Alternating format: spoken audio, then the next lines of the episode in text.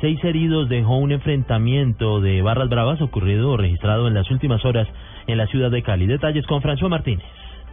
No, al parecer por disputas internas, integrantes de la barra Barón Rojo Sur de la América de Cali se enfrentaron en las últimas horas en el Parque de las Banderas, lugar central de reuniones. El hecho dejó seis personas heridas, tres de ellas en grave estado de salud.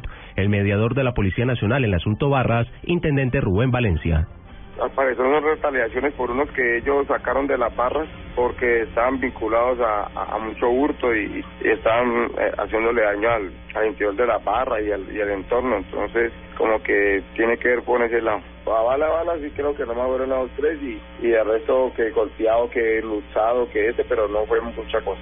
Sin embargo, el Hospital Universitario del Valle reportó que las seis personas fueron atendidas por impactos de bala. Los, lesionados fueron identificados como Cristian David Rendón, Jonier Andrés Cuero, de 26 años, Daniel Steven Murillo, Ginette Alexandra Vélez, Wendy Joana Castillo y Juan Manuel Sepúlveda, de 18 años. Desde Cali, François Martínez, Blue Radio.